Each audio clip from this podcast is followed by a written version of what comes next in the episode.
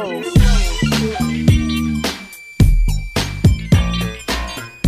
up, everybody? Welcome to another episode of the Two Smart Dummies podcast. As always, it's your boy Q. And it's your boy Big Facts. Hey, what's up, man? Nothing much, man. Kind of getting excited about the NBA coming back. They gave me a little scare with the the Kyrie led coalition. Man, if Kyrie's as crazy as they come, man. Um, now they out here putting out reports that he he's he's talking about starting his own league, all types of shit.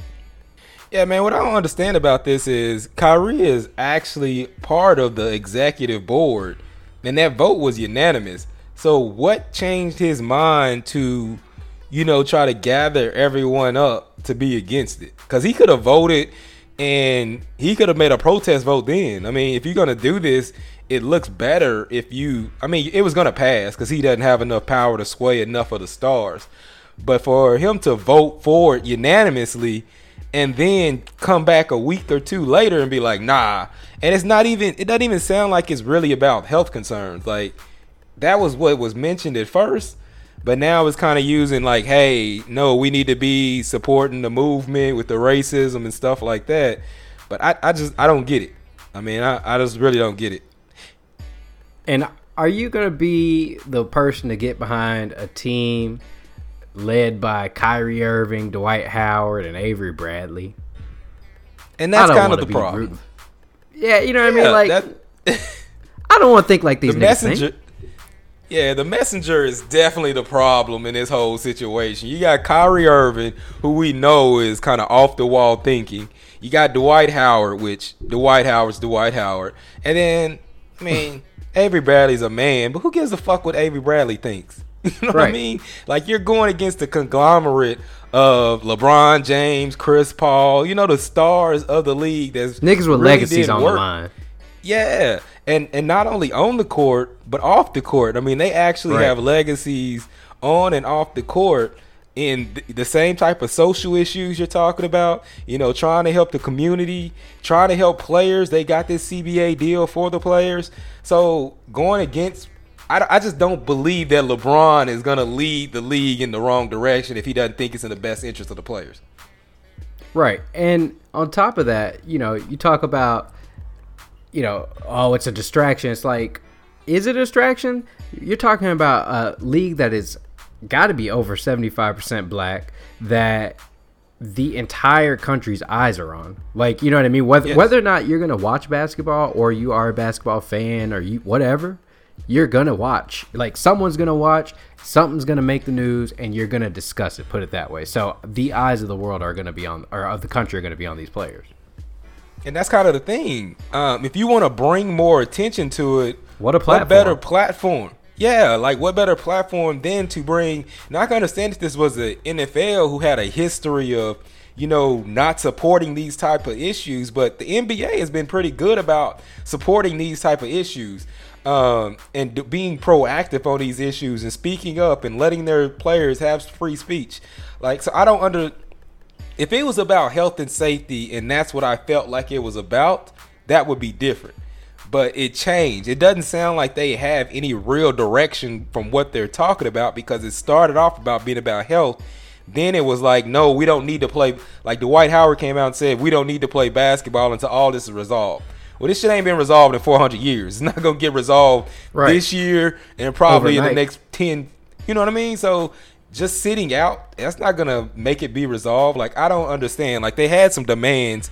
It pretty much said um, they want improved hiring practices for blacks in the front office and head coaching candidates, donations to organizations helping the black community, and a partnership with black owned businesses and vendors. Now I'm with I'm with the black owned businesses and arena vendors, but I mean maybe I'm maybe I'm out of the loop, but I didn't think it was a real problem with blacks getting jobs in the front office and head coaching positions in the NBA. Like I don't see that none. Like of course you can always have more, you can have more opportunities, but I don't feel like they're being discriminated against. They give people chances.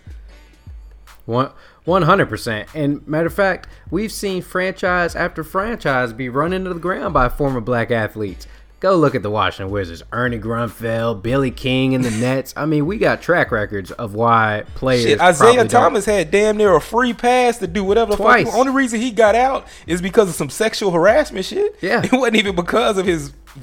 yeah. I mean, like I, we we have plenty of evidence that says players probably should not be running teams. Working in the front office is one thing. I got no problem with that. But being GMs, we've got to, uh, with the exception of the Jerry West, you know, Danny Ainge has gotten lucky as fuck. By the way, yeah. that heat that you know the Heat didn't take that offer for Justice Winslow.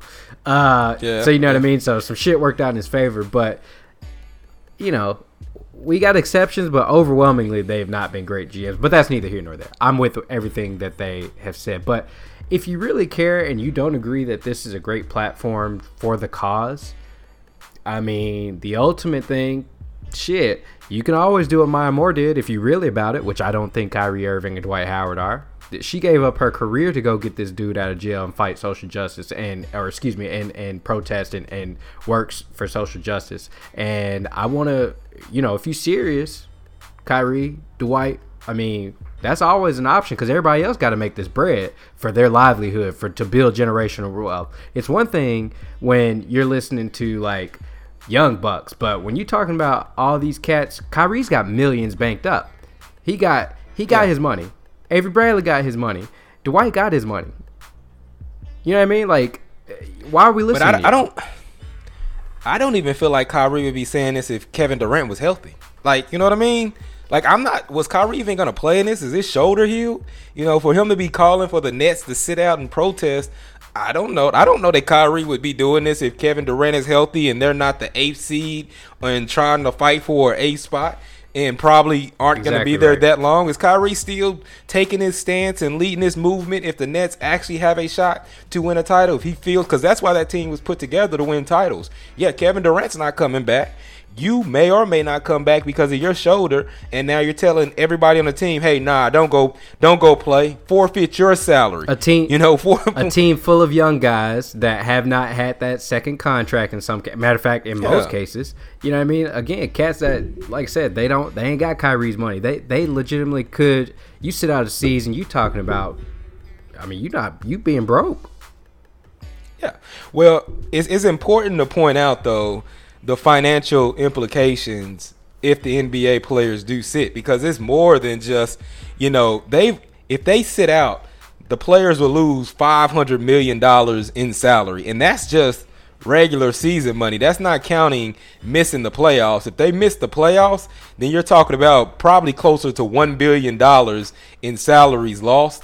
Um, they had a breakdown saying LeBron makes 34.7 million because of the escrow, players have to put 10% of their salaries in escrow right now to try to manage out and balance out that 51, that 50% BRI that they have with the league as far as the CBA. Well, LeBron is looking to lose about $13 million. Now, this is LeBron who's making 34 million. So, yeah, LeBron's going to be able to eat. But what about the guys that don't make it? Most the average salary in NBA is like $9.4 million and you're taking 10% of the salaries, they're not going to get that money back that was put in escrow because they don't want to be too much over. They have to balance out um, basketball related, uh, what is it, basketball related, uh, it's BRI. What's the I for? Basketball related uh, in, investments or whatever. So anything that comes from basketball, yeah, they they split it 50-50 with the players. Well, the players have to up, uphold their end of the bargain. Income, sorry, not, get, not investments. Income. Oh, basketball related income. So the players have to uphold their end of the bargain because they're getting paid their salaries before all of the income has come in. So the, the money that's put in escrow is put to offset. That's why earlier the players were talking about giving up 25% of their salaries this year or 20 putting 25% in escrow this year so that it balances out so they're not paying for this multiple years down the line. Well, the problem with that is that if if they do the the owners can actually reopen the CBA because uh, there's some type of clause yep. in there when they hit a certain amount of losses that the owners can reopen the CBA. Which, if you remember, there was a lockout. Yeah, there was a lockout in the CBA the, for the last CBA, which the players got a good deal because they were traveling, doing their own thing. Do you really want them to reopen the CBA? Because with the economics they're probably going to get a worse deal than they had before. So the players union is probably looking out for the long-term health of the league and these younger players by trying to get them back on the basketball court this year in some form or fashion. And what is the dude's name? Fauci, Dr. Fauci. Um, you know I don't pronounce names right. Uh, Doctor, yeah, the, uh, Dr. Fauci. Yep. Yeah, he came out and he said that he thinks that it could be successful because of the the safety precautions that they're taking. Because not only are they in a hotel, um, they can only bring 35 people per team, 17 players, um, only essential staff like strength and conditioning coaches, stuff like that. Uh, I think each player can bring like a bodyguard or a masseuse, one per player. They're not allowed to leave. If you leave, then you automatically have to sit out 10 to 14 days just from leaving the complex and coming back, and you're not paid for that time. So it sounds like they're taking a lot of safety precautions. Each team has like their own chef, which does individual team menus and stuff. So it sounds like they're trying to make it as safe as they can make it. You know what I mean? But I mean, I just, yeah, I the, just don't the, see. The hard part is the the hard part is monitoring everyone else. Like, what about the people that are coming and going? That you know, the employees that have access, and that's that's the part that's tough. And and I guess you can regulate that by well, anyone that comes in contact with these players have to have. I think they'll have gloves. stricter guidelines than the players, and they should. Yeah, but I what they said that they said that you're um anybody like those people have to be in mask at like all yep. times and six feet. This all those basic rules apply. But I would think if players have to sit out 10 to 14 days for leaving, I would I mean, I'm guessing that if you're not a player, you're any t- type of other person, you leave, you probably can't come back. Yeah. You know what I mean? I don't think they're going to allow a random person be able to leave and come back as a pope, but the player has to sit out 10 to 14 days if they're just not essential. So, I mean, I don't I don't know, man. It's a it's a tough thing. It's not as easy or as simple as Kyrie and the coalition is making it seem. I think that I like I said, based on LeBron's track record, like like Patrick Beverley said, man, if LeBron hooping, we hooping. You know what I mean? He's the leader. He hadn't really led them in the wrong direction. It seems like he has the best interest um, of the players in mind. I, I just don't see what leg they had to stand on. You know what I mean? Can we just call them Kyrie and the Coalition forever? like Prince and the Revolution? Kyrie and the Coalition. Why are they following right. Kyrie? We got bro? questions. Kyrie and Dwight are your leaders, bro. Like, they, these. You should take a look. I would like to see everybody because you just hear like a scattering of names. But I mean, they said it. I mean, he said it. He, nobody's forcing them to play. They said it. You know, if you don't want to, you don't want to play. You have until you got eight days now. You have until June twenty fourth to let them know you have to declare that you're not going to play. I mean, I've heard names like uh, Donovan Mitchell said they said he said something. He came out and kind of disputed it. Now it is interesting that I heard that um, like five players that that are ending their rookie contract are looking to get insurance. So like Jayson Tatum, Bam, Donovan Mitchell, um, who was the other one? De'Aaron Fox and Kyle Kuzma. I didn't see Ben Simmons. I didn't see Ben Simmons. They said the five players that were at the end of their rookie contracts oh, yeah. okay. were looking to get insurance because you know you had a three month layoff. You're coming back to play. It's kind of a quick turnaround, so you want to insure yourself before it's time for your rookie contract. So they're looking to see if they can get some type of insurance to secure their money. So which is a which is, which is a good thing because it is. This, this isn't the best situation, you know what I mean. I'm not saying that, so I can understand right. there could be concerns. There will be injuries. Yeah, but uh, moving on, man. So basically, they came out with a format. They're they're starting to trickle out some of the some of the aspects of what's going to go on here. Um, like I said, players have until June 24th to let people know if they're going to commit to coming or not. If they don't, then their sa- salary for the season will be forfeited, and teams will be allowed to pick up players. Um, they've expanded the playoff roster from 15 to 17, so you can have two extra roster spots which I think is good. Um, they're they're doing hotels. They're setting hotels by seating, um, as well as like travel party. All I know is like the whoever you're staying with in the hotel. Those that's the teams that you will scrimmage three times as like your basically your preseason games. So the first set will be the Bucks, Lakers, Raptors, Celtics, Nuggets, Jazz, Heat, and Clippers. I guess the teams that the NBA feel like have a legitimate shot of sticking around for a while. Um, the second tier is Thunder, Sixers, Rockets, Pacers, Mavs, Nets, Grizz, and Magic. And then the third tier are the play-in teams: Blazers, Kings, Pelicans, Spurs, Suns, and Wiz. Those they'll be grouped together in threes. They play they'll play three scrimmage games between July 22nd and July 29th to get ready before they start the actual season. Yeah, so looks like I mean, I don't think there's a scenario where these guys aren't playing short of you know there being like a massive breakout. Uh, but even then, I, yeah, I think we getting some basketball, man. I think I think yeah. you know I, am excited. I know it's going. We we're probably going to get the uh, the scrimmages uh, televised. I oh, you getting something I, on TV? You yeah. might. It might be like oh, the. Man. Might be like the Olympics where they just show the practices. You know what I mean? Mm-hmm. But man, I, I, there's not much to say. I don't care what they do in Orlando, how they get on the court, as long as they they they do right by the players and and the players can can get it done. I'm with it. Yeah, I'm with it, man. Too. I want to see sports. I just, I mean, when I first heard about it and I first heard about the disagreement, I thought that you know this could legitimately be this could legitimately like postpone this thing or mess it up. But then I started hearing the players involved and like some of the things. Like, wait a minute, was, wait a minute, wait a minute. Yeah, I was like, nah, y'all gonna have basketball. Ain't nobody going against LeBron. And then you know, LeBron said it best. That's why I said I don't understand their platform because LeBron was like, listen, like we can hoop and still, you know, you know, stand up for what's right. We can still like it's not the first time you know that's happened. Now I understand them saying like force them to actually donate. Maybe they feel like they actually have leverage. Where because I don't know how much the NBA has actually donated to these causes or done any of that. You know what I mean? So maybe they haven't been and they're trying to use their leverage for that. I just I just don't get it. Again, the sources. I'm with you. LeBron LeBron is not going to lead the play. I mean, everything in his career has done great by the players and has furthered uh, basketball and has furthered the power into the next generation. Like LeBron's a smart dude, right? I mean, we can all agree that LeBron's. I mean, he's done right by everybody pretty much, and he. It's not like it's gonna change. Do you feel like the the NBA Players Union they're forcing these lower tier players to play, like putting pressure on them and forcing them to play? No, I, I, I bet if you if you pulled it, they the players want to play.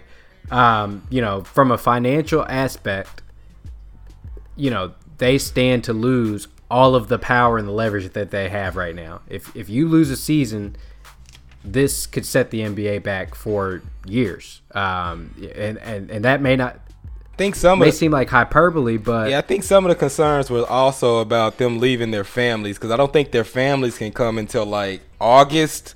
When was it? Like August thirtieth. So it's gonna be a full month before they can bring in their families. Yeah, and that sucks. But you you got millions. You got a billion dollars on the line.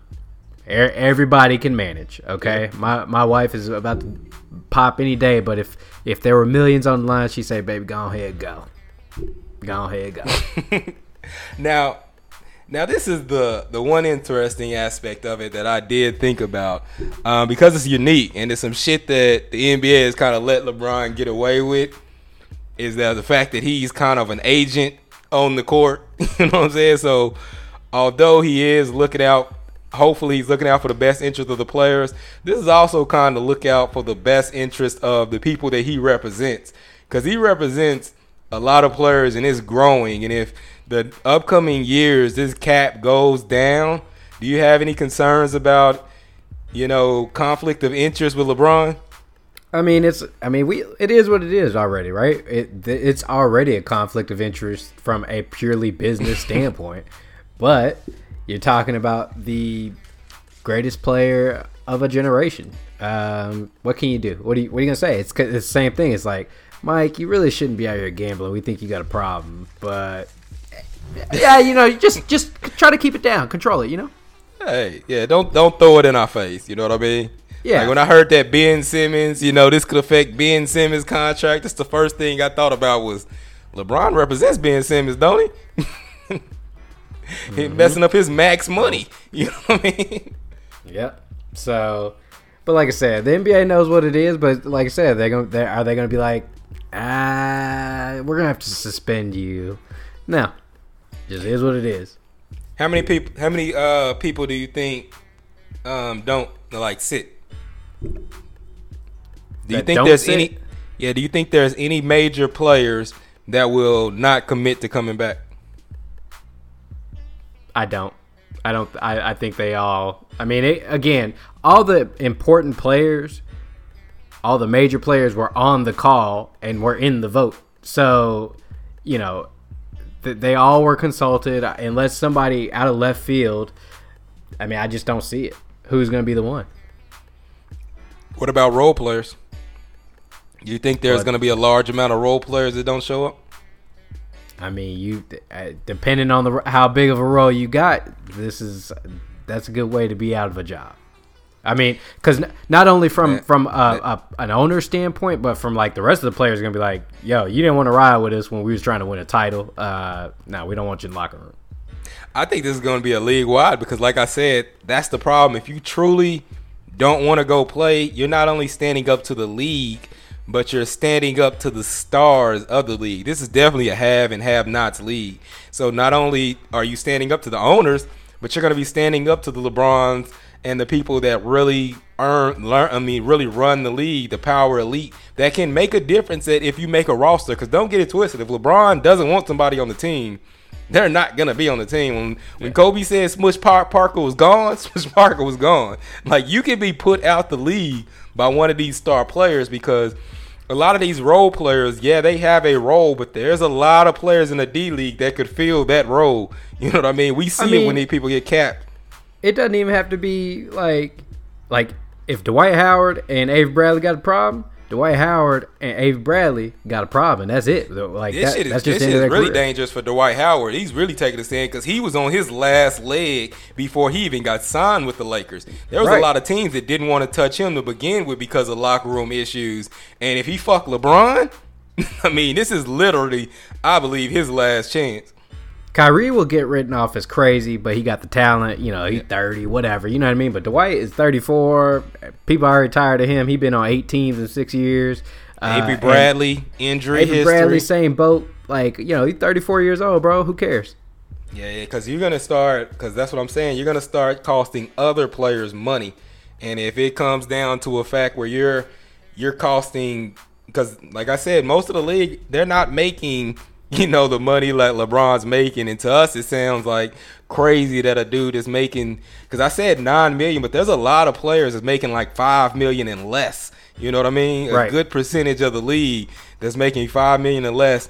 About 15 to 20 percent of their salaries in escrow. They put it in there, try to save it. Probably won't get it back. You know what I mean? So there's And not to mention, not only are you fucking with that money, you fucking with this G League money, which they trying to really turn to something. Like you, you fucking with a lot of money. We ain't talking about just this season. We talking about billions of dollars over the next few seasons. But when I said the player's gonna get blackballed, you said nah.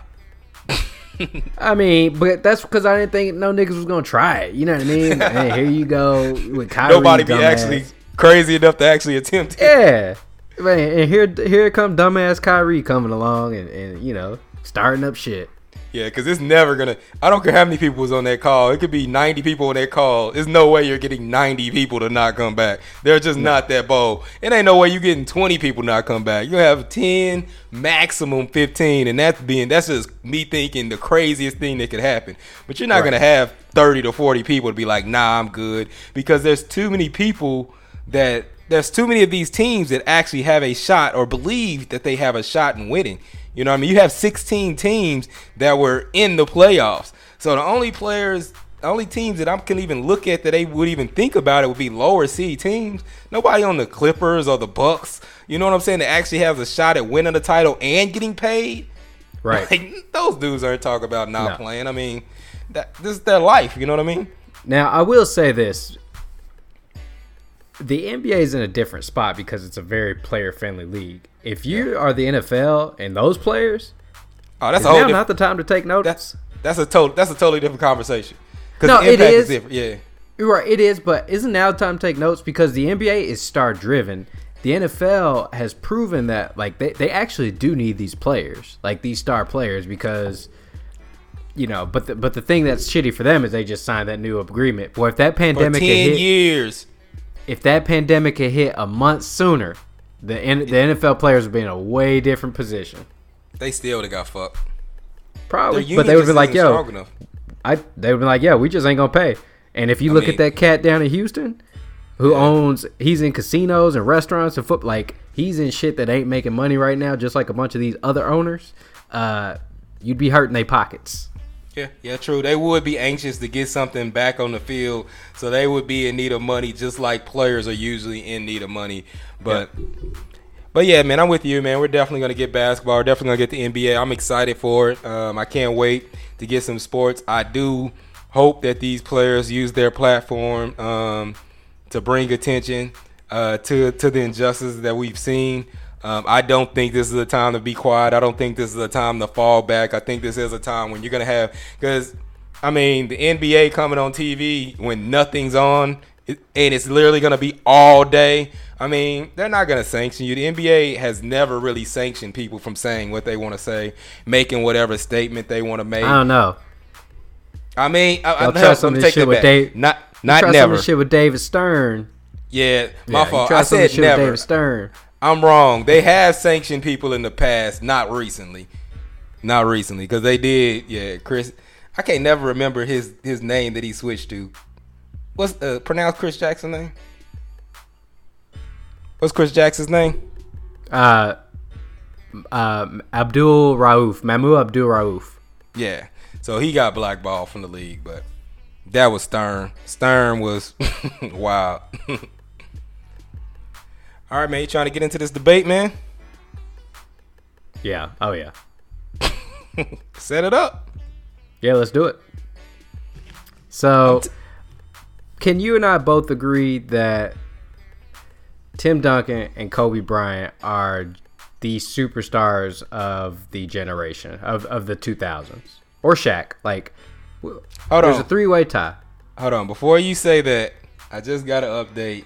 Apparently, the league will have an anonymous line to report violations of coronavirus safety protocols. Jesus. I I get go it. ahead. um, I, I so I think you and I can both agree that that Kobe Bryant and Tim Duncan are two of the best superstars of the past generation, right? From the from the basically of the 2000s. Can we both agree to that? No doubt. So, if I were to ask you, which player would you rather start your team with? If they were both rookies, who would you start in your team with? Kobe Bryant, no question. See, No I gotta go. Tim Duncan. I don't, I don't agree. I, oh, I So I feel is- like if go ahead. No, go ahead. I was gonna say so. So- this is the thing. This is the thing with Duncan with me is I love Duncan. I think he's a beast. Think I do. I do think he's an underrated player. But the thing about Duncan with me is Duncan is the ultimate team player where you're right he could change your culture, but you it also requires you to have players around him. And I know you have to have players around Kobe too. But Kobe can erase so much more in my opinion than Tim Duncan. You know what I mean? His greatness can erase I- a lot of holes in my opinion. I wholly disagree. Wholly disagree. You do realize that Tim Duncan, for his entire career, won between 50 and 60 games per season with no, like, borderline future Hall of Famers at best during But the he- but he had those same players for the majority of his career. He had the most consistency of almost any player ever in the NBA. He had Popovich the whole time he was there, right? He had uh he didn't? He didn't have more No, he did, but I'm just telling you, I'm shaking my head because you're wrong. He had the he had the same It system. wasn't the same system. They, What system the was he Spurs transformed that system. I don't know at least three different times. Tim Duncan's prime was back to the basket, big man ball. He was he played in that Michael Jordan era where they had the hand checking. Once Duncan then was- they went to the small, huh? Duncan was never just back to the basket. He was the one that the little 15 to 12 foot mid range jumper. That was Correct. always Duncan's game. But it was back to the basket when you had Shaq, Hakeem, when you had Dave Robinson, when he was playing against all those guys. And it, Yeah, it wasn't mean, until the if- 2000s. But you're talking about styles of the NBA, which I agree with. I'm talking about styles that he played in. That system was theoretically the same. It didn't go to a drastic overhaul to the end of his career. But that system that he played in through the bulk of his prime, that system was the same. The Spurs system. I'm not talking about the NBA in general, but the system that Gregg Popovich run ran, it didn't change until 2010. You know what I mean? And that's when he started to decline and had to do less. But he played in the same system with basically the same teammates. They plugged in a different small forward every two to three years. But he had the most consistency of maybe any player, maybe not named Jordan. But again, so if we talk about the top five, top 10, every single player other than T- Tim Duncan and up until recently, Larry Bird, played with players that were in the top 50 of all time. Every single one of them. Kobe had Shaq. Matter of fact, I wrote it down for you. Obviously, Jordan had Pippen and Rodman. Kobe had Shaq, Pau, Lamar Odom, and Andrew Bynum. Not Hall of Famers, the last two, but, well, Bynum was a very good big man. Um, and then you've got MJ with Pippen and Rodman, Kareem with Magic, uh, Oscar, and James Worthy, and then Larry Bird with Kevin McHale and Robert Parish. Um, Tim Duncan had Manu Ginobili and Tony Parker for their whole. Bro, don't say that like they're trash though, because people forget how good Tony Parker was. Tony Parker was really, really good. Tony Parker Was was, Tony one Parker of the best ever guard- considered? Tony Parker was was never considered top five at his position. No, he never was top five at this position.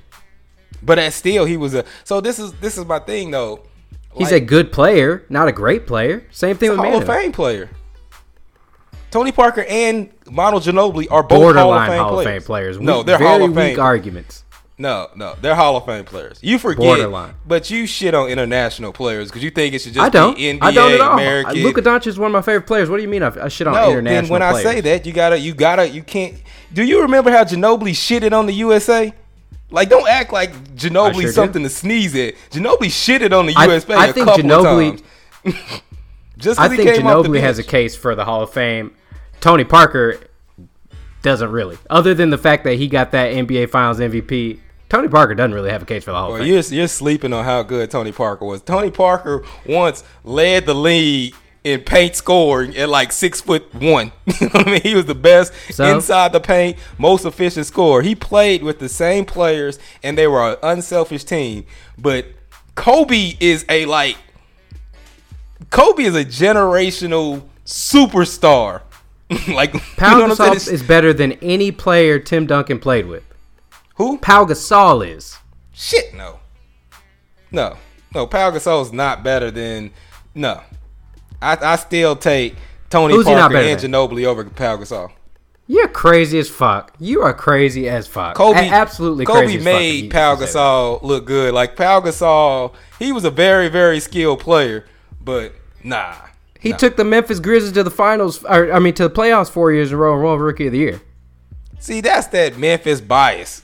You know what I'm saying? Y'all also Stromile Swift looked good in that system. you know what I'm saying? Stromile No, Swift was didn't. a top player No, when he played he beside Gasol with Hubie Brown. No, he was not.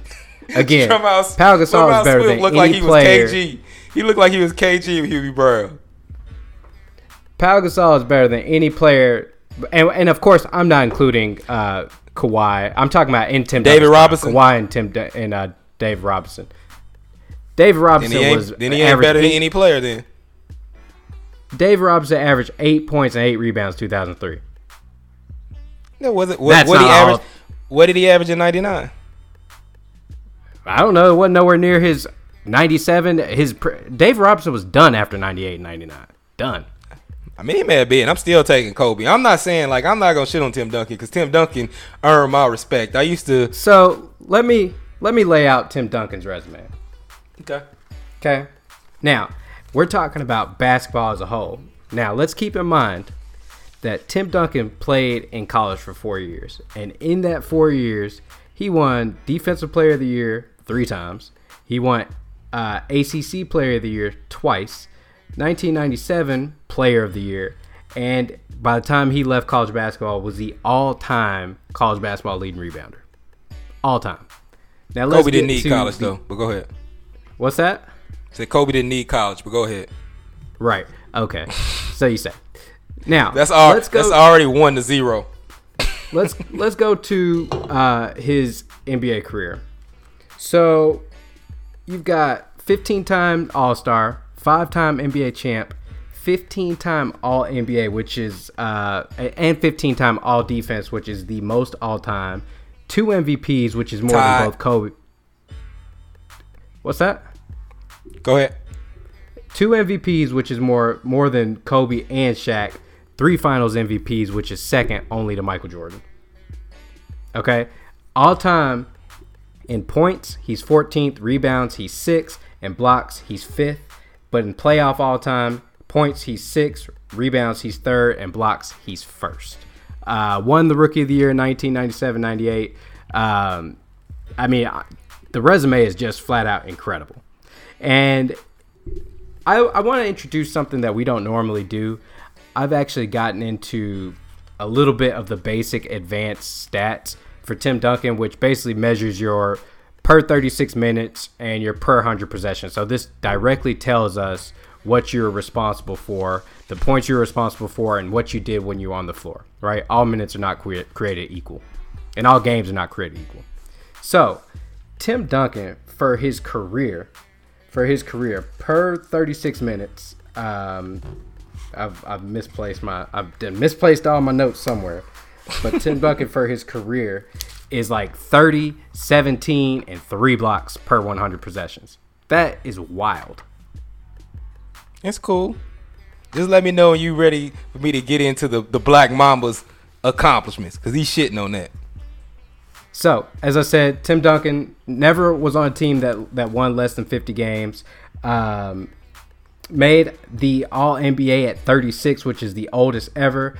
Last eight years, even though he never averaged over 20 points a game, Spurs built a completely different system around him, and he was legitimately three shots away from having eight titles and ending this discussion in general. And I, and I know we say that about Kawhi, but Tim Duncan is literally a ball bounce away, a missed shot away from having eight titles. Seven for sure. Eh, eight, the Derek Fisher shot. I still think they probably would have got that title if they beat the Lakers. Um, but we since we can't say for sure, I'll just go ahead and put an asterisk next to that eight. But Tim Duncan could very easily have have seven rings. Oh, obviously not very easily because he ain't got that shit. so when you talking about accomplishments, Kobe already a Hall of Fame, but some of that's I mean that's due to the tragedy. I think he got uh, exported, um, expedited in, right? He it, he would have had to wait another year. No, right? he they they were all up for same year. Sixteen. Uh, yeah. Yeah. Okay. Anyway, eight-time All-Star, five-time NBA champ, twelve-time All-Defensive player. Did you say you know eight-time I mean? All-Star? No, eighteen-time All-Star. Okay. Eighteen. All Star game is meaningless after a while because he did he shouldn't have made the damn All Star game his last two three years, and we know this. But there's about four of them he missed because of injury. You know what I'm saying? Everything you got to account for it all. Which ones? Huh? Uh, four. It's 2010, 2008. I, I don't got the list, but there's four All Star games he missed because of injuries. So then you got he was still uh, voted in. Four time. Hey, listen. Four time All Star MVP. 2000, 2007, 2008 MVP, which Tim Duncan does have more MVPs, but only because he was cheated in 05 and 06. If he, I mean, 05, 06 season, Kobe Bryant should have got the MVP award. One could argue that Chris Paul should have got the one in 08. There are no arguments who should have got one over Tim Duncan. Well, he should have got an in 05, 06 no questions asked, he should have got it in 05 he should have, but he, he had one of the best one MVP. No, nah, he, he should have got it in 07, 08 also. No, Two-time scoring champ, 06 and 07. 15 times all NBA. That's tied with Tim Duncan and Kareem. But he has the most first team All NBAs with 11, nine first team All Defensive Players. He has 34 Player of the Month awards. That's almost three years worth of Player of the Month awards. He averaged 25, uh, 5, 4.7 assists, and on 19.5 attempts. But if you take out his first two seasons where you know he wasn't he was still learning the game because he didn't go to college he actually averaged 27.8 points per game 5.7 rebounds 2 point, um, 5.2 assists and 45.5 field goal percentage. You want to go into per your stats for per 100 i have that too. Per 100 his advanced stats was dang i just lost it.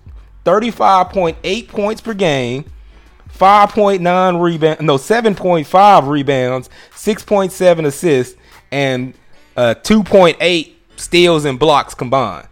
So I mean, you act like Kobe, like Kobe, and that's not even getting into some of the records. He's third all time in scoring.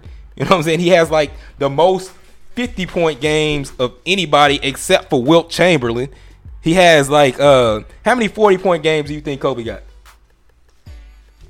Uh, I think like 60 something. 127. I'm not listen again. Oh, my fault. Um, he has 135. I think. I think Kobe is the player of the generation. I think from a strictly basketball perspective, is Tim Duncan. He's Again. the most lethal scorer, most dangerous player in the NBA statistically. Uh, well, hold on. You take out Wilt Chamberlain, however you feel about Wilt Chamberlain. But take that out. He's probably one of the most he's the most deadliest scorer in the NBA. Uh, advanced advanced metrics don't say all that, but uh, it doesn't um, say that he's not. it does. He's he's actually one of the least efficient players for his tier. Like he, he's not he's not in the conversation of Michael, LeBron, Wilt, Kareem, most big men for efficiency.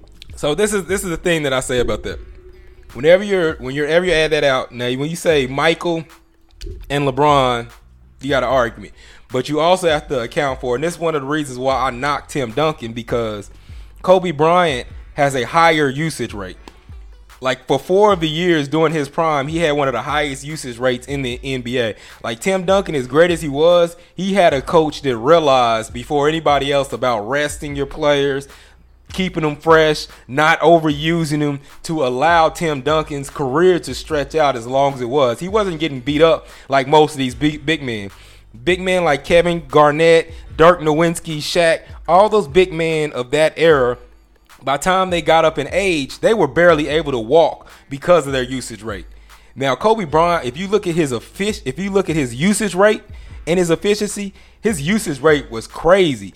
And he was still efficient for a guard who theoretically guards shoot tougher shots than big men because most big men's shots are like within 12 feet 12 to 15 feet of the basket. So for him to have true shooting percentages of 52 and 54%, while Tim Duncan has true shooting percentages of around 52, 54%, shooting closer shots than Kobe. Kobe shooting over double coverage, Kobe shooting with hands in his face, and Kobe shooting 20 feet from the basket. I mean, Kobe was a lethal three point shooter also. For, for his sh- true shooting percentages to be over 50%, that's pretty incredible for a guard.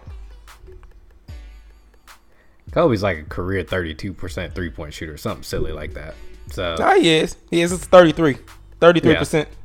But that was but that wasn't bad until like now when all everybody's over 40. you know let me ask you something though. Knowing what we know, right? Mm-hmm. About this. If Tim Duncan hadn't gone to college, what do you think his numbers would be? I think that would have been probably about the same. I think would have had a two year transition just to get bigger and stronger? I don't know about that. I mean, maybe that's that's possible because the college I mean, body it's, is. It's a different league. It's easier to come in as a guard in transition, even though it was harder for Kobe. But as a big man, it's a pretty physical game coming into the league, man. I think being in college for yeah, four years help him develop his body, especially coming from the Virgin Islands. I but I just think that the way Tim Duncan, like again, the Spurs were legitimately a contender and a dynasty for a 20 year period. Now, some of that did come along when Kawhi came along. They, they were able to, to extend that last run. But to talk about be, having a shot at the finals the second you step into the league and having a shot at the finals as you're leaving the league in 2014 or 2015, whatever it was. I mean, that's incredible. It, it's legitimately incredible. It is. I mean, I mean, I'm not taking it anyway. I think Tim Duncan's dope, but you also have to account for that consistency of having that system and that uh, putting players around him. Now, some of it was that he was able to buy into the system and help develop players around him. So personality helped with that. Some of Kobe losing players and not getting people to buy into his system was Kobe's personality. I mean, he brought a lot of that upon himself. I mean, a lot of people argue about Kobe. They do the argument that he wasn't the best player on the team and Shaq was this and that. But I actually think Shaq also held Kobe back some. I mean, after that first championship, Kobe was ready to go. I mean, some of those some of those games that he had during the season when he was leading the first half of the season, Shaq came in and kind of disrupted his rhythm. Cause if Shaq would have wouldn't have been there in those seasons after they won that first title, like Kobe was incredible during the season. And what with 01, they ran they won in 01, oh, 2001, so it would have been 01, 02. That was kind of his coming out yeah. party he was just killing people. And then Shaq kind of come in there. Now he has to defer to Shaq and kind of take off his game a little bit. As soon as Shaq left, you had four of the most incredible seasons from Kobe Bryant. And he was probably one of the most unstoppable players in the NBA for those that four year stretch before he learned that, okay, I probably can't win a title with this style. But it was amazing which to is, watch. which is exactly why if we're talking about basketball, there's no way I take Kobe Bryant over Tim Duncan. There is no four year lull.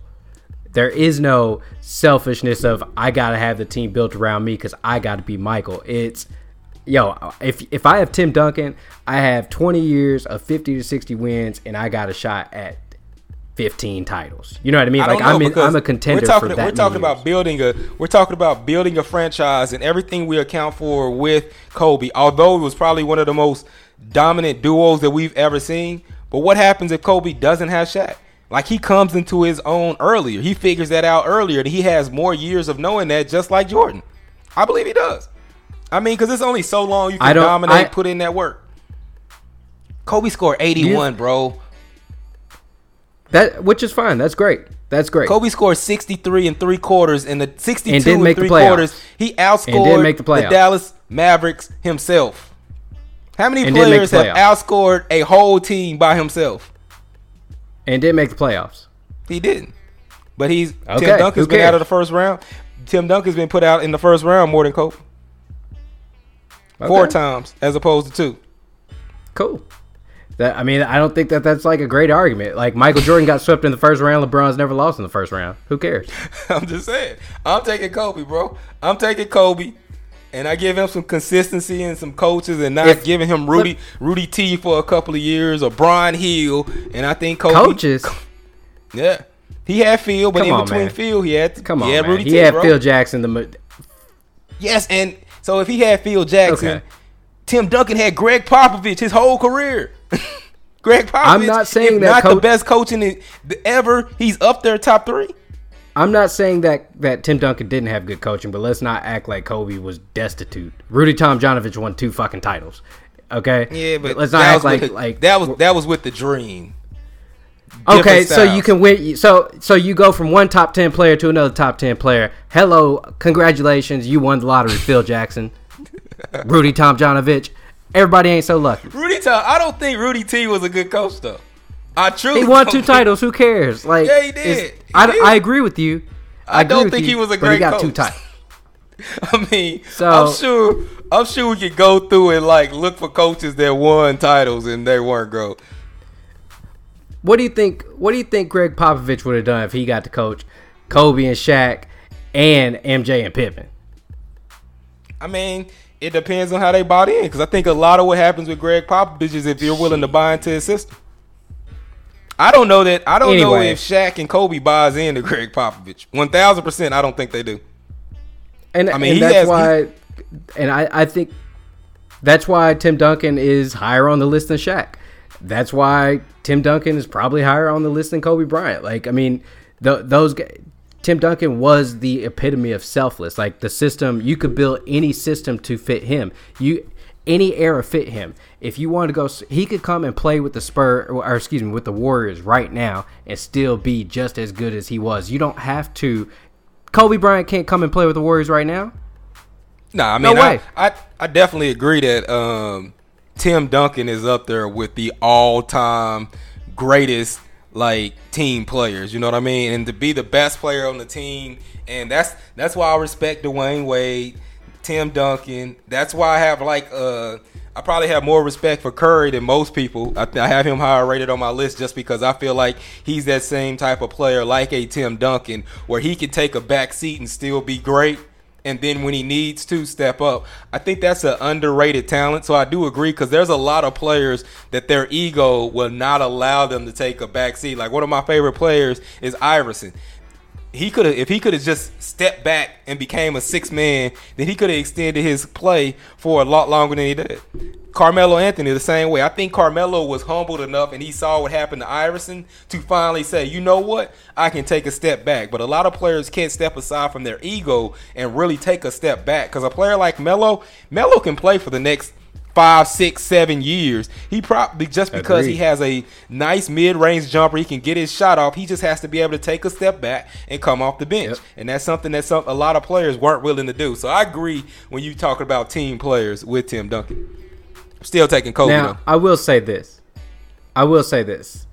So, doing the research for this pod, and my notes are all over the place, so I kind of lost track of all the numbers and shit. But um, as I'm doing research for the pod, I got to research Tim Duncan as well as Kobe Bryant, and I can unequivocally say, man, losing Kobe hurts, bro. Like, like just just like watching his highlights. Eh, I mean, when it comes to watching, and here's why Kobe defined the generation to me you know, I know I'm supposed to be arguing for Tim, but Kobe defined that generation. And like when Kobe highlights are on, I can't take my eyes off the screen. And Tim, again, and I think that's why I think Tim is so underrated. We can always say, oh, of course, Tim Duncan is one of the 10 best players of all time. Uh, we all know that. But when, but like people didn't actually watch the Spurs play because of they were boring. They were fundamental. So that's why I wanted to have the case of like Tim Duncan is really fucking disrespected. Um, his numbers. I'm, I'm, Jordan said it one time. Jordan said that Tim Duncan, like Jordan showed an appreciation for Tim Duncan like long ago, like when Tim Duncan was still playing, when they were talking about who the best players in the league was, and he was just like, Hey, don't forget about Tim Duncan. That's a bad dude. Like his fundamentals are incredible where he's almost unstoppable. But because he was unselfish, he didn't have the gaudy stats all the time because he did, he wasn't a stats guy. But can I just say, eh, listen, so I do. I know that I have the argument that the 2000s, late 90s, early 2000s watered down. And I, still, I, I mean that, and I still mean it. But I will say, like, the playoff teams, the teams, the 16 teams that were in the playoffs, or at least the top 10, those were great teams, dude. To, for Tim Duncan to be going up against Chris Webber, Dirk Nowitzki, Kevin Garnett, I mean, night after night after Shaq, every night it was something different in the playoffs, um, especially in the West, was absolutely incredible. I think the bottom half of the league was terrible, was absolute horrendous trash. But the the two, the early 2000s playoffs were always incredible, always. Yeah, yeah. My argument with you isn't that it when the it wasn't that the league wasn't watered down at some point. It's just not early 2000s. I think it was more of like 04 to like 08 or something like that. That's when I think the league was really watered down. I think it was pretty good up to about 02. Maybe it started in 03, but I don't think it started in 99, 2000, 2001. I think about 03 to about 08 the league was really watered down. Um, that's why you get an Orlando Magic and a Detroit Pistons, Pistons, even a Miami Heat versus Dallas. I think that's why those things happened because the league was pretty watered down at that point. Because I don't think any of those teams. I'm a Heat fan, and I don't even think that Heat team was great. I think that Heat team was super flawed. I, I, I agree with the teams you named, with the exception of the Detroit Pistons. I mean that that is a great great team. That's pro. I think that that team, the one that even today, the team that beat the, the team that teams. beat the Lakers, the team, the Detroit team that beat the Lakers. Yeah, but then after that, yeah, that's what I'm talking about. Yeah, so right no, after that, the Lakers, right after the Lakers run, but even in the Lakers run, I think that the rest that time when Detroit played the Lakers, I think the league was watered down, but that Detroit team was really good. But then after that, I think the league was kind of soft and watered down. I didn't I didn't like that. But the one thing I do want to say is we talked about that 05-06 season with Kobe. That's when he averaged 35.4 points, 5.3 rebounds, 4.5 assists. That's when he had the 81 points. That's when he had the 62 against Dallas when he went crazy. But in 07, where he said he shouldn't have won, he had a four game streak where he hit over 50 points. He had 65 points against Portland, 50 points against Minnesota, 60 points against Memphis, 50 points against the New Orleans Pelicans. Uh, well, I don't know what they were called at that point in time. And then somebody finally stopped him and held him to 43 points.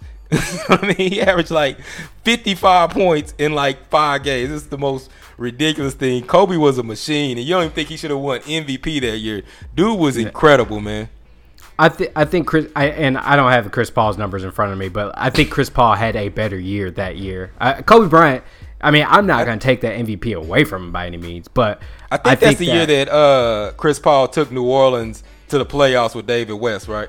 Yeah, yeah, and it was just an incredible year.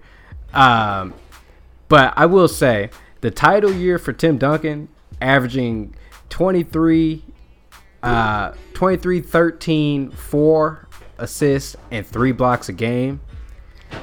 I mean that I, again. I do. I tend to disagree that that um, it's the watered down that started later on because those Nets teams. I don't think those Nets teams were any fucking good. And I don't think they make the playoffs at any other point in NBA history than the era that than the years that they did. You know, I go back and look at that Nets team, and I'm not as hard as a Nets team because I think they were actually talented. They you were good for that period. I don't think that they were good for any other period of time, though. Kidd, Richard Jefferson's, Kenyon Martin, Kerry Kittles. I mean, that's a good team. Even the, um the, the only even go ahead. The only finals team that I can say that that's a better team than in the at, probably in my lifetime is the 07 Cavs. I think that that Nets team is the second worst team in the finals of at least the last 20 years. I don't know, man. I think that team I think that team might be better than the Heat team that I talked about. With I mean, Shaq about, and Dwyane Wade, absolutely. Shaq, Shaq was on his last leg, bro. Like last. He damn near won the MVP leg. the year before, but I, I mean, I know 06 was was tough, but Shaq got him there. Dwyane Wade took him home. I don't know, man. Shaq strong. Shaq, Shaq was, you know how Shaq was, cause Shaq was, you know, Kobe's gonna carry me. That year he did the same thing, came in out of shape. Um, cause the year before, so what you're thinking about is the year before where he got traded. So the year before when he got traded, Shaq was Shaq because he was motivated to prove the prove the Lakers wrong. What happened is he did carry them to the playoffs, but then Dwyane got Wade got hurt in that game six against the Pistons where Richard Jefferson's um, right. kind of slid under him like Kawhi. It messed him up. That next year, Shaq came back out of shape as fuck. you know what I mean? Shaq was not the same Shaq. So it was the year before where Shaq was dominant and they didn't win. The year after that, I think that Heat won, team, that uh, 05 Heat team could have could have won a title that year. I thought that was the best Heat team. That team should have won. If it wasn't for Richard um, Richard Hamilton stepping on his foot, I think that team wins. That team is better than the team that actually won. That team that actually won surprised me. I just don't think that Nets team, in, like for for the time period, they were good. But again, I think it was wired down league where everybody pretty much, if you had one superstar, you were lucky. If you had two, you were you were contending for a title um, which to me speaks to the greatness of Jason Kidd. But if we go back and remember, I know the East has been dog shit for a long time, but it was dog dog shit back then. Oh yeah, I definitely like. Man, that's, a, that's what I'm saying, man. I I don't know, man. I just think that I think that period lasted a little longer than you give it credit for, man. I just think that it extended at least to 2002. like 2002 may have been a start, but 01, 99, 2000 that those were still good years for the NBA. The league was still pretty deep. I'm confident about 99, 2000, and probably 01 because I still say that run that Iverson had, you can shit on all you want, but I don't care what the rest of these was. To win, you had to go through fucking uh, Ray Allen, um, the Toronto, and you talking about the big three of Sam Cassell, Ray Allen, and Big Dog. You had Toronto with Tracy McGrady and um, uh, Vince Carter, and you had the Indiana Pacers team that was just on the cusp coming off. That had been a team that had dominated the Sixers in years past, so they were right on the edge, but they were still a really good team. The Pacers that that was a, that was a really good run for the East and one of the better playoffs. So I can't say Again, it was weak again, the playoff teams and the playoff series were always great. It was everything, but I mean, you were getting ten to fifteen wins a season off of the. Again, well, in I the mean, early two thousands, you had teams that were barely winning twenty five games. That's how bad. So I guess was. I guess that's where we disagree because I don't really give a shit about. I only care about the eight that make it. How good were the eight that made the playoffs? So right. you're talking but about. I just mean the, the overall. Ninth and 10 seeds when I say watered down, I mean the overall health of the league, and it inflates a lot of those records. Because I don't think that that Nets team is a 50-win team, but when you get to play these bottom bullshit teams that were the Atlantas, those teams are so bad in the in the East. I mean, you're you're given you know 10 to 15 wins for each team right there.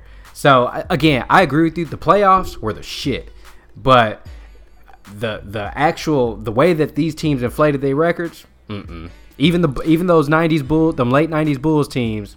Mm-mm. Well, I, I one thing I want to say is I when I was looking up Kobe stuff, I found a YouTube clip of Kobe against Spain. Do you remember that Kobe hit the last 13 or 20 points in the fourth quarter? I do yes, not remember that. I did and not remember I actually was going to bring I I wrote so I, this is what I wrote down about Kobe in the 08 Olympics, and here again is the case. I again, I was gonna argue Tim Duncan, but here's is what speak to Kobe's greatness. So, 2008 Olympics, the U.S. damn near lost to Spain, and yes. when when when the when when it came down to nut crunching time, you had a young LeBron, a young Melo, and a young D Wade, and a young uh, Dwight Howard, who all had deer in the headlights look. Like they were all passive they didn't really know what to do with the ball. And Kobe said, Get me the motherfucking ball. And he closed that shit out. And he hit the game winner, silenced the crowd. But you know what what also came out of that? And here's the difference between here's the greatness of Kobe Bryant to me that separates him from anybody. Because Jordan wouldn't have done this. Like that furthered the game because it taught Dwyane Wade, it taught LeBron James, it taught Carmelo Anthony and Dwight Howard all how to win, and they all came out that 08 season. They all were MVP candidates. In 09, um, the the Magic made the finals. The uh, uh, Denver Nuggets made it to the Western Conference Finals. I think Dwyane Wade ended up getting hurt in 09. You'll have to correct me on that, but all of these dudes yeah, he, were next level, and basically, and Chris Paul was on that hurt. team as well. He was coasting for LeBron. He knew it was coming. They already talked about it in 08 and and but even Chris Paul was on that team, and ev- that basically we got the generation of superstars that we did because Kobe Kobe kind of set the set the, the tempo. Well, don't shit on Michael because Kobe said that Michael did that for him. He might not have outwardly did it, but he's willing to do that because a star like Michael Jordan did that same thing for him. So he was more willing to do that for other superstars because when he played Jordan, Jordan, he said that Jordan told him to call him if he had any questions about any moves, and he would talk to him. So he took that and he yeah, but Jordan wasn't gonna do that in his prime, which Kobe did in his prime. prime. I mean, he was. I mean, he won three championships during the time where he told him in a watered down Jordan league. Wasn't in his prom. In a watered down league. Fuck out of here, man. Uh, Jordan was 34, 35 years old. He wasn't gonna be playing another he seven, eight years. And he still told him. Like Jordan. Yeah, but that, but, but to, but Jordan in 92, 93 wasn't gonna do that shit. I don't that dream that. team, he wasn't doing that shit. Well, I want to also throw out there that yeah, Tim Duncan is great and it's great to be a team player, but sometimes you need a dog because, like you said, Kobe was willing to take over against Spain, and Tim Duncan didn't do that shit. Tim Duncan didn't do that shit with Iverson on that 04 team. Don't forget, Tim Duncan was on that 04 Olympics team that got their ass kicked. Yeah, well, yeah, who cares? but he, didn't, he didn't say that greatness didn't save them from getting their ass whooped. yeah, you know, hey, who cares? You know, but when it came down to if, if they the, the crazy the, the crazy thing about Tim Duncan and Kobe Bryant is just the parallels, right? They both went to seven finals. Um, oh, sorry, uh, Kobe went to seven, um, and uh, Tim Duncan went to six. both won five titles um, and really defined the 2000s. I mean, those no matter who you choose, whether it's Kobe, whether it's Duncan, you're really not wrong at either case. I mean, those, those you know, you can throw Shaq in there, but I think both of those players had better careers than Shaq. I just do. I mean, you know, when you look at the 2000, I mean, it's defined. The Lakers and the um the Lakers and the Spurs were like the Celtics and the Lakers of that era. You know, they had yeah. that rivalry. You knew what you were to get. Basically, whoever won was probably going to win the championship. You know, the yep. Spurs. Unfortunately, they have no three peats. I don't even think they have back to back titles. No, you know, no back to back titles. The, the, every other year, you know, they were able to sneak the Lakers. Um, the Lakers, I mean, Kobe has the three peat. He has a back to back. You know what I mean? So you you can lean either way. It's kind of about what you like. I mean, it's more consistency on the Spurs. Like you said, they were always, well, I guess always, they were more consistently winning 50 wins. They were dependable. I don't think they were fun to watch when you have other exciting players and other teams. So that's kind of a knock on Tim Duncan because he wasn't flashy. You know what I'm saying? He didn't dunk like KG. He didn't shoot the shots that Dirk shot. So my question would be to you would be did you feel like Tim Duncan was the best player in the league during 2000s? With KG, with yeah. Dirk, yeah. with those players, did yeah. you did you feel like he was the best player? The the only the only debate was ever Kobe and Tim Duncan until LeBron came along, of course. But um, I'm yes, talking about I, the best big man. You yes, thought he was I, the best best man yes. over Shaq? Yes. Uh, over Shaq. I don't, I don't think. I don't think in 2000s. Over, over Shaq, no, not in the early 2000s. After after after 2002, yes.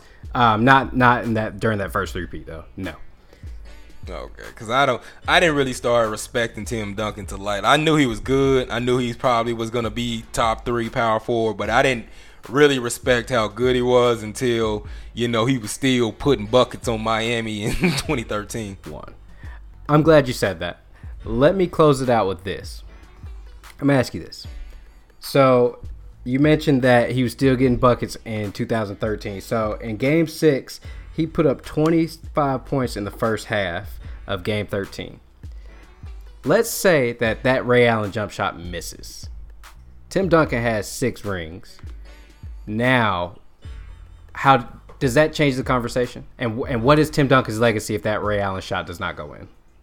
Yeah, I think you don't have you don't you don't have a choice but to respect then because like you said, he put up 25 shot, uh, 25 points in the first half. I can't remember what he finished with, but actually, just like a couple of weeks ago, I was watching that game and I didn't know he was that dominant in that game. Killing it, I like, remember. He had a throwback game, and I'm not even like I need to look up the stats, but I think he had like 15 rebounds or something crazy like that shit too. I think he hit it with like 35 and 15 rebounds or something crazy. So if they win with him closing out at his age yeah, there, there's no question. I still think they go back to back on that. So you get back to back titles at his end of his career. So, so it's literally that jump shot that changes his legacy for you. Yeah, because I mean, I mean, if he gets that, that's five. I don't know if he gets that six one still. I'm saying I think it's back to back, but it's not given he gets it next year because they're not motivated. LeBron uh, might go somewhere else, build another super team. LeBron might have opted out from Miami then and went to who knows where. You know what I mean? So I'm saying that I think they go back to back, but he still could just be stuck at five. So I just want to say we're talking about two of the all-time greats, and in each of their last games, you want to know the stats? yeah. Kobe Bryant put up 60, 60 points. Six, what was 61? I can't remember. I just knew it was 60. He put up 60 points in his last game, retired. I coming mean, off I'll, two, I'll, coming off two Achilles. Injuries. Yeah.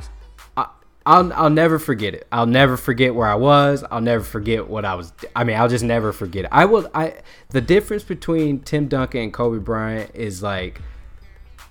I won't say I'll never forget Tim Duncan, but I'll never forget Kobe Bryant. Um, but Tim Duncan in his last game was again this was a year that they probably could have won the title uh, and beat that Golden State team in 15 uh, and was a Chris Paul shot away from uh, from advancing to the next round. But in Tim Duncan's last game at age 38 put up 27 and 11 game 7 of the playoffs versus the Clippers. I mean incredible. Yeah, he always he always showed up in the showed up in the clutch but man Kobe Bryant shot a free throw with a torn Achilles Oh, that I mean, and listen, and walked off the court. I don't want anybody to ever accuse me of being a Kobe hater. Nothing. I love Kobe Bryant. I love Kobe Bryant. I I just wanted to have a, a, the sake of the argument because I didn't feel like Tim Duncan got his respect. But I'm never gonna hate somebody for choosing Kobe. So I think Tim Duncan is better and should be ranked higher than he is all time. But Kobe Bryant is, I mean, again, how we do Bird and Magic, wherever Bird is, Magic is there. Wherever Tim Duncan is, Kobe's there, and vice versa. Well, I'll just close out by saying this is an argument that me and you had a, a, couple of times. And the one thing that I say about Kobe Bryant, Kobe Bryant said one player, when you argue about Jordan and LeBron, you always talk about errors. This era, that era, where there was hand checking, there wasn't hand checking. The game was this, the game was that. Well, remember, Kobe Bryant came in in 96. Kobe Bryant was the bridge between eras. Kobe played against Jordan. Kobe played against LeBron. Kobe played against some of the top Hall of Famers. If you go through the list of Hall of Fame players that Kobe Bryant competed against, and Tim Duncan competed against because he came in in what 97. 97 97 so it's the same thing for Tim Duncan but when you look at the level of talent that a Tim Duncan and a Kobe Bryant competed against the Hall of Fame talent just the elite players that's why we say you're in the golden age of basketball because I don't know if there's going to be another time when you have these type of top level players playing against anyone. But Kobe was different for me because like like I said, Kobe was the bridge. He played against Jordan. He competed against Jordan. Hell, he dropped 50 on Jordan in Jordan's last game. It was against the Wizards but he still dropped 50 on them. They had one of the most iconic matchups going head to head in an All Star game ever. And then you turn around and then he compete with LeBron, with LeBron entering in his prime also. He went against the Golden State Warriors dynasty. The level of competition that Kobe played against in his career is uncanny. I don't know if there's any player that can talk about the level of competition that they played through the, the 18, 19 years that they were playing in the NBA. Not even Jordan played against the level of competition that Kobe Bryant played against. Eh, I mean, Tim Duncan too, and that and and, and to me, again, if if I had to have a separator, it's the difference that Tim Duncan won titles in each one of those eras. In that '99, when Michael Jordan had just retired, was the same league basically in the 2000s with the dominant Kobe and Shaq, and then in the in the er, the early teens going against a dominant Heat team. I mean, yeah, they were on their last leg, but you know, still a prime Heat team, and they competed very well against these Golden State Warriors teams. I mean, these dudes both transcended eras. For me, for Tim Duncan to win titles in all three eras, again puts him that one notch there. But in my opinion, from a basketball perspective. But again, we are talking about two two all time greats who, you know, again, the level of competition from a uh, from a playoff perspective, year in and out, was, I mean, you're right. Jordan didn't go through that. It, it just wasn't the same. Yeah, it, it, was it was different, but man, I mean they're both great, like you said. I mean, no knock on either one. Just who do you prefer? I prefer Kobe. You prefer Duncan, but you can't go wrong. You can't yeah. miss so hopefully uh, we'll get back to you guys next week with some some fresh basketball news. Um, but while you're here, please feel free to check out other shows that we have on the network. Uh, Big Facts you are all over the place with the Fumblerooski football podcast. Uh, we do roundtables. If you guys haven't heard the latest on when the smoke clears about the top ten R&B albums, it is a fantastic pod. Don't forget about your boy KP on the Sexy Suburban Dad. Uh, newcomer to the game, Kenny B, um, is pumping out a great podcast for you ladies out there and fellas so y'all can learn something. Uh, the Black Content Corner. And of course, you've always got Random Nostalgia with Rolo and myself, Q. Um, and we got a couple other pods coming to the network real soon. Uh, Big Facts, you want to tell them about that? Yeah, man. Um, we got a show called Tillman's Temper. Temper, um, homeboy from college, uh, native up in Syracuse area. Um, he has some things he wants to get off his chest. Pretty intense type of guy, but I think that'll be interesting. Uh, more of the social aspect of life. We got a lot of that going on, so we're gonna get a pod out talking, touching on some of those issues, and then just more you know, we don't want to get stuck in just talking sports. So we just got some more content that just talks about life and cultural things. Where, you know, if you're not into sports and you don't want to hear us talk about sports all the time, or maybe don't want to hear about music, then we're going to get some more diverse content. Just trying to have a little bit for everyone to listen to so you can come to the network and find something that you're interested in listening to, man. Yeah. So That's today's episode. That's it. That's all. Peace. Peace.